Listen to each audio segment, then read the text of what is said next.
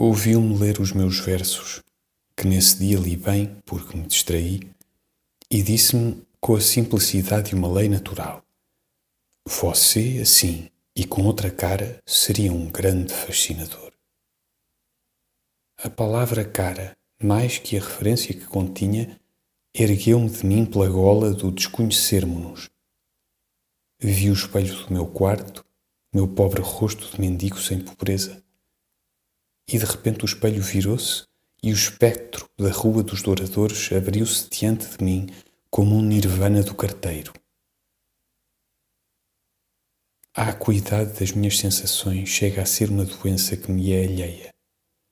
Sofre a outro de quem eu sou a parte doente, porque verdadeiramente sinto como a independência de uma maior capacidade de sentir. Sou como um tecido especial ou até uma célula sobre a qual pesasse toda a responsabilidade de um organismo. Se penso, é porque divago. Se sonho, é porque estou desperto. Tudo em mim se embrulha comigo e não tem forma de saber de ser.